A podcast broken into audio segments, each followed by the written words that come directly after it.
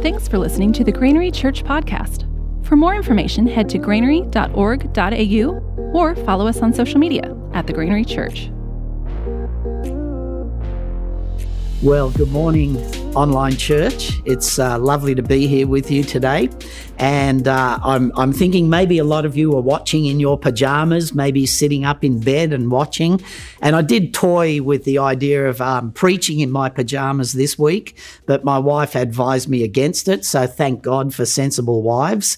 Uh, that's such a good thing. But it's great also that next week we're going to be back live. We'll have live church. Online church will still be on as well. If that's your choice, you can continue to watch. But I am so excited about getting together again with God's people for online church. And, uh, you know, it's warming up, isn't it? We're heading, we're only twenty-something days till Christmas. And uh, you know what that means? They're going to be thawing out Mariah Carey and Michael Bublé in all the stores. We'll be hearing their Christmas carols, or I should call them Xmas carols, a lot of them, um, because they take the Christ out of Christmas.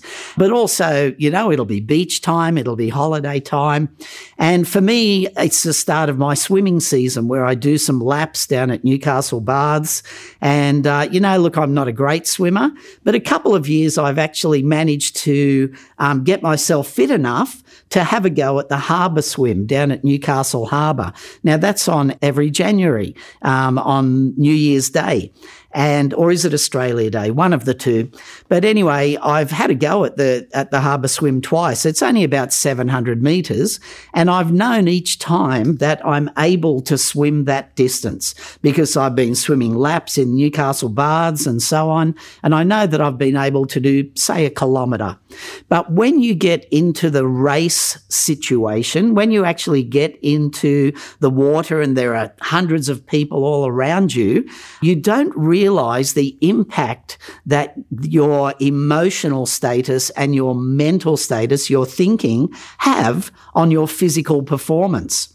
So the first time I did that swim, the gun went off and away we all went. And because I was one of the lower swimmers, uh, slower swimmers, most of the people were overtaking me. But it was so crowded that as they did so, I had people, um, someone kicked my goggles off. I had you know, people bumping against me, and as they, their arms came over, swimming, hitting, hitting you in the head. And, um, it was, it was quite a hectic kind of situation, and certainly not like swimming laps in the baths. And so I, what happened both the times I, I did that swim, there was, uh, the emotional part of me took over, and I began to hyperventilate. And um, you know what? It's not a good situation when you're hyperventilating and you're trying to swim in the harbour and do seven hundred metres. But what happens is the heart begins to race, your breathing becomes shallow, and you're not able to maintain your regular breathing pattern.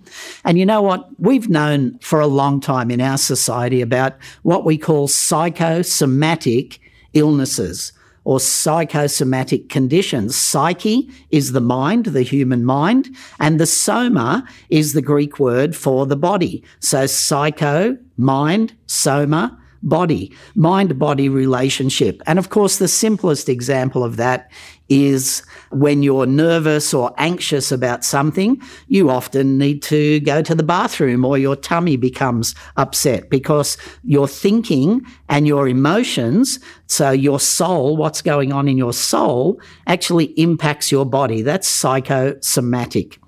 But in actual fact, human beings are not just a body and a soul. Human beings also have a spirit. And the Greek word for that is pneuma, which is like breath or wind or spirit. It's translated all those ways in the Bible. And so really, we need to be thinking about pneumatic, psychosomatic impacts and illnesses, because our spirit impacts our soul, our mind, and our emotions, which impact our body. And as spiritual beings, we need to be beings who care for our human spirit, and care for the human spirit is, is the part of us that relates to God. It's the part of us that is made anew and born again when we give our lives to Christ and when we let him into our lives as, as our Lord and Saviour. And let's face it, Jesus is knocking at the door of all our lives and wants to come in and not only forgive our sin, but bring us into a whole new life, which impacts our, our, our soul and our body as well. Um, Jesus brings new life to our flesh, our, our soul and our body, so our mind and our emotions being renewed. And so to start off today, before I dive into the scriptures, I want to um, do a little role play. I'd like to just pretend to be a different character for a little while, and I'm going to call myself Johnny down the street. So I'm not Pastor Paul anymore. In a minute, you're going to be talking or listening to Johnny down the street, okay? And Johnny down the street is going to speak to us for a few minutes. So here we go. Ready? Here comes Johnny down the street. So, hello, everyone. I'm Johnny down the street. And you know what? Just like you, I've been going through a pretty hard time this last couple of years, because let's face it, which one of us has ever been through something like COVID before? It's just been amazing, hasn't it, how it's impacted the world. And two years ago, we would never have thought the kind of things we would be experiencing over the last couple of years. Well, you know what? Here's the thing. If you're like me, this has been a bit of a stressful time for me. I've found so many things that uh, that are uh, promoting anxiety in my emotional life that I just seem to be, it seems to be one thing after another that I'm having to fight in terms of stress and worry and anxiety. You know, look, first of all, we had the um, just the actual COVID itself. So the cares around that. Am I going to catch it? If I catch it, how bad will I get it? Will I have to go to hospital? Will I be on a ventilator? Will I survive? These these kind of thoughts promote and provoke anxiety in me, Johnny down the street. And not only that, the media, every time I turn the T V on or every time I listen to the, the radio or a podcast, it's all COVID, COVID, COVID, sickness, numbers, it's growing. And uh, this is producing, this has produced a lot of anxiety in me, let me tell you. It's not just been the actual COVID outbreak, though. It's also been the reactions of our governments. So lockdown. Maybe lockdown was an okay experience for you, but you know what? Being restricted to, um, in, in losing my work and not being able to go to work, in losing income, in not being able to see my family that uh, live in other states and so on. All of that has been incredibly anxiety-producing, not being able to have the holidays that I've planned. In fact, I've I've cancelled four lots of holidays at various times over COVID because it looked like I could go and then it looked like I couldn't go because we were locked down again. So all of those things have actually been very anxiety-producing. But hey, here's some good news. Earlier this year, a friend of mine invited me to a course at a local church. Now, I thought, church, you know, who wants to go to a church? You know, that what a, what a Christian's on about. But it was called Hope Beyond Anxiety and Depression. And so I went along to that course. It was an eighteen-week course, and this is the textbook that uh, we used at that course. It was a course that was run by a Christian, uh, a Christian doctor, and it really dealt with the things that we can do to lessen my anxiety and my stress. And so there were all, there's all sorts of things we can do as a human to lessen our anxiety and lessen our stress during these stressful times. And uh, for example, in, in our textbook, it says things like um, that there are some key practices for our nutrition, that what we eat, if we eat healthy, can actually be a way of helping to reduce stress. We can exercise. We can work on our body and keep fit and getting plenty of oxygen, and that can help reduce stress. We can watch out for how much caffeine we're taking into our bodies, because caffeine can be something which isn't really good for our anxiety levels. Alcohol. Obviously, there are medications that we can take uh, that will actually help with stress, but the side effects and the addictive nature of some of those we have to be careful with. Um, learning to face problems and learning to improve our immune system. Uh, the benefits of music, calming music. There are so many things that we can do to reduce stress. But what was really interesting at this church thing to me was that they talked about a spiritual realm. They talked about people actually having a, a spirit. And I'd never really thought about that before, but I thought, hey, I'm open to that. I'm open to that because, uh, you know, The, in, in these times of uh, great stress and what's going on, you think more about spiritual things. And so I began to be a bit receptive to it. And so you know what they did? They gave me a Bible. And I'm thinking, a Bible, that's an irrelevant book that's a you know, two thousand years old. And uh, what's it got to say to modern life and modern living? And, uh, and you know, they spoke a, a few things out of the Bible. Um, let, let me tell you one of the things they taught. It was from this book called uh, Phil, Phil, Philippians. That's, that's right. That's what it's called, Philippians. And this is what it says. It says, have no anxiety about anything. And you know what? That's what that course was all about, not having any anxiety. And I thought, what do you know? The Bible does have something to say to people in our day and age. Have no anxiety about anything. And our textbook spoke about lots of things that we can do to not have anxiety, to deal with our anxiety ourselves. But you know what? If that's, I thought about it and I thought, well, if there's a spiritual side to life, and if that just says, don't be anxious, so exercise and, and eat well and that sort of thing, I thought, well, how is that dealing with the spiritual side to life? Because it really, it's just the philosophy of the Greek Stoics. The Stoics said, hey, don't be fearful, don't be anxious, suck up your emotions, just get a control, get a grip on your emotions. A bit like in our modern day thinking when we say, build a bridge and get over it. Just build a bridge, mate, and, and, and get on with life. Or don't cry over spilt milk. Or just suck it up. Just suck it up and you'll be okay. And I thought, oh, so Christians are just, you know, like the Stoics then. They just follow a set of rules and regulations. But then I read on in the Bible, in this verse, and it said this, don't be anxious about anything, but in everything, by prayer, present your request to God. And I thought, prayer, the spiritual side to life. And it touched something within me.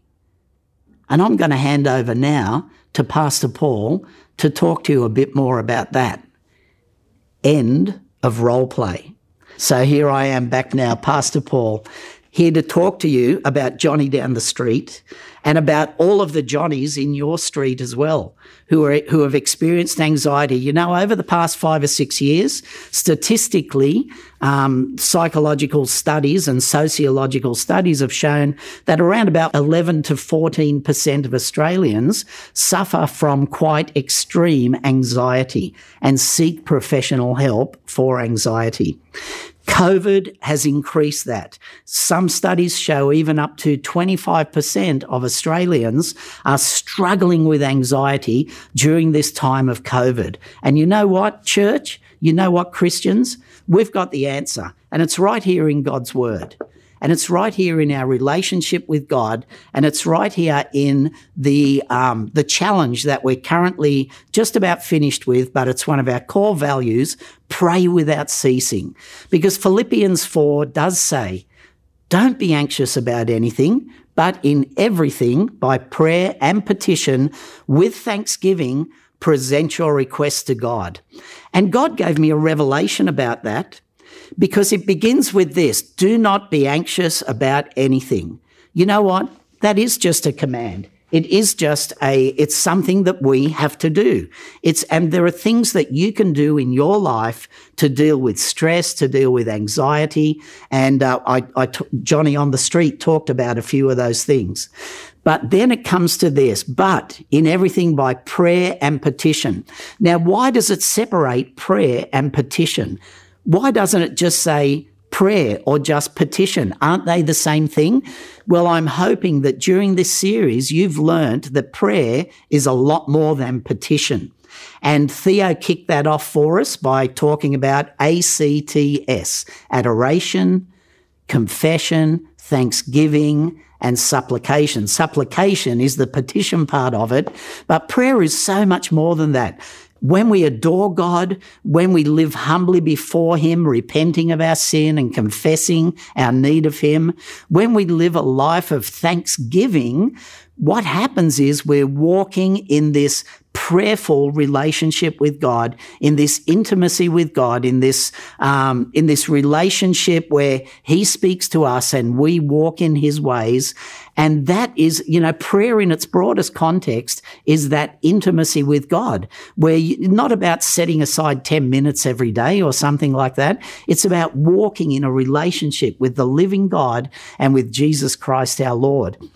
Petition is a part of that. If you today are like Johnny on the street and you've been experiencing anxiety and stress, and every time you turn on the T V, um, you, you, you're just finding that is made worse and worse, then you need to be talking to God about that. You need to be getting into His Word. We need to be developing that intimacy with Him and then saying, God, can you help me?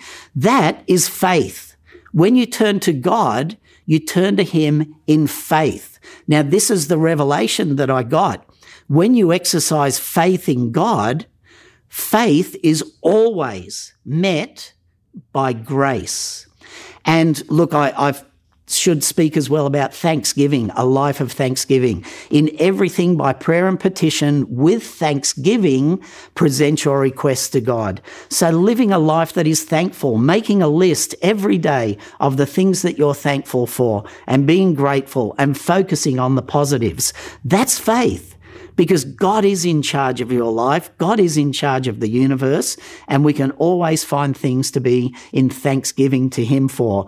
But then it will always meet with grace. This is what the next verse says. And the peace of God, which transcends all understanding, will guard your heart and your mind in Christ Jesus. Your thinking, your mind, and your heart, your emotions, will be kept in Christ Jesus. And what do we get in Christ Jesus? We get our salvation. We get our knowledge of who we are as people. We get our knowledge that, no, I am not a person of anxiety. I'm a living child of, uh, the, I'm the Son of God. I'm a child of God.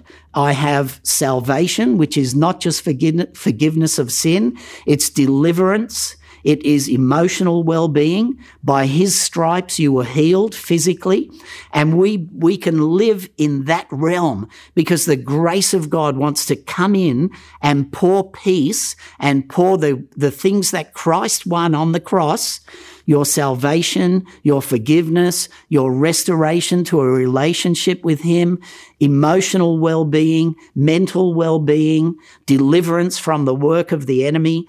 All of those things are a part of our sozo, our salvation. And God wants to pour that into your life today, not seeing His people live lives of anxiety, not seeing His people burdened like those that don't know Christ, but seeing us set free to be a people of praise, a people of thanksgiving. And let me just say that verse from Philippians chapter four is bookended by this. Rejoice in the Lord always. I will say it again, rejoice. Rejoice in the Lord always. And on the other side of those verses is this, whatever is good, whatever is true, whatever is just and pure, whatever is lovely, whatever is of good report, if there is any excellence or anything worthy of praise, let your mind dwell on those things. Faith and grace, God wants to respond to your faith and pour out peace that passes understanding. But He's asking you today as well, will you set your mind on the things that are good and that are pure and that are true? Will you immerse yourself in His Word? Will you immerse yourself in His goodness and become a person of thanksgiving? And I want to say to the, say this to you today, no matter where you are, no matter where you're watching, right now, God wants you to be set free from the things that have been weighing you down and holding holding you back. And maybe you've had a revelation of the Holy Spirit this morning. Maybe you've had a realization there, that there has been this generalized anxiety in your life. Yes, you can do something about it. Yes, turn in faith to God. And yes, expect the peace that passes understanding to look after your mind and your emotions, because as we walk with God in prayer, a life of prayer, as we trust him in a life of faith, he will pour out his goodness and his grace. Let me pray for you. Father God, I pray this morning that right now, by the power of your Holy Spirit, that you will be coming into uh, bedrooms and lounge rooms and wherever people are watching, Lord God, on the bus, on the way to work, wherever you are, the Holy Spirit right now is coming and bringing to you the release from that anxiety that is so uh, against what God wants for your life. Holy Spirit is bringing peace, the peace that passes understanding, and he's saying to you today, stand in that peace, stay in my peace, don't fall back into that Johnny down the street Uh, way of thinking that they have to do everything themselves in order to cope with these stressful times. No, Holy Spirit, set people free right now, we pray in Jesus' name. Amen. Thank you so much for joining us today.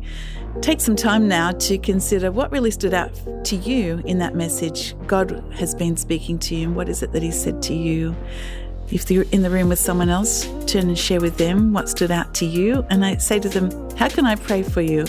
Share with them something that you love about God and something that you're thankful for this week.